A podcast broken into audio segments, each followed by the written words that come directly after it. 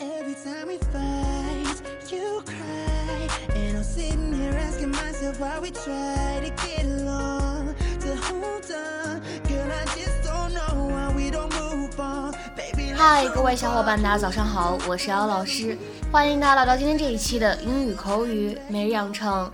今天的话呢，我们来学习这样一句话 Yeah, I was pushing for a cashmere throw. ：I was pushing for a cashmere throw. I was pushing for a cashmere throw. 我本来一直强烈建议买羊毛毯的。I was pushing for a cashmere throw.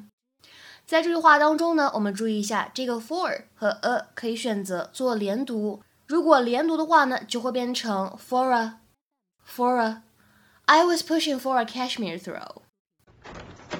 We're home. Oh, good. Now we bought Lily a beautiful birthday gift. Yeah, I was pushing for a cashmere throw. Look, Jay, it's a talking storybook. We record ourselves reading it, and then at night, Lily can hear our voices before she go to sleep. Terrible idea. Unlike the timelessness of cashmere. Enough with the cashmere. Why is it a terrible idea? Don't you remember the answering machine message?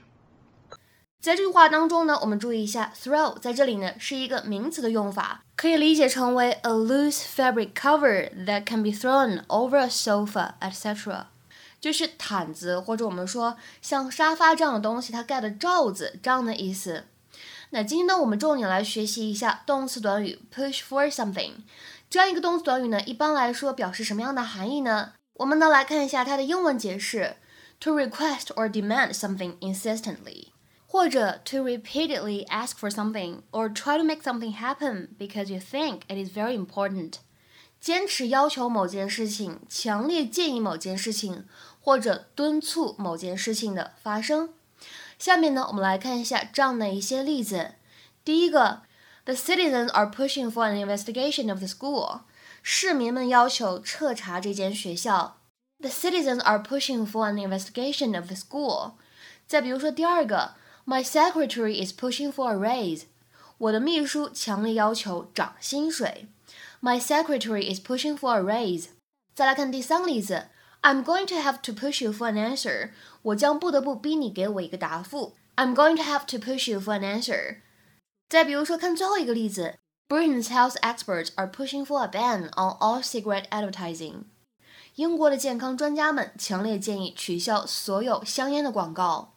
Britain's health experts are pushing for a ban on all cigarette advertising. 今天的话呢，请各位同学尝试翻译下面这样一个句子，并留言在文章的留言区。I've been pushing for a community and coffee station since I first started working here. I've been pushing for a community and coffee station since I first started working here.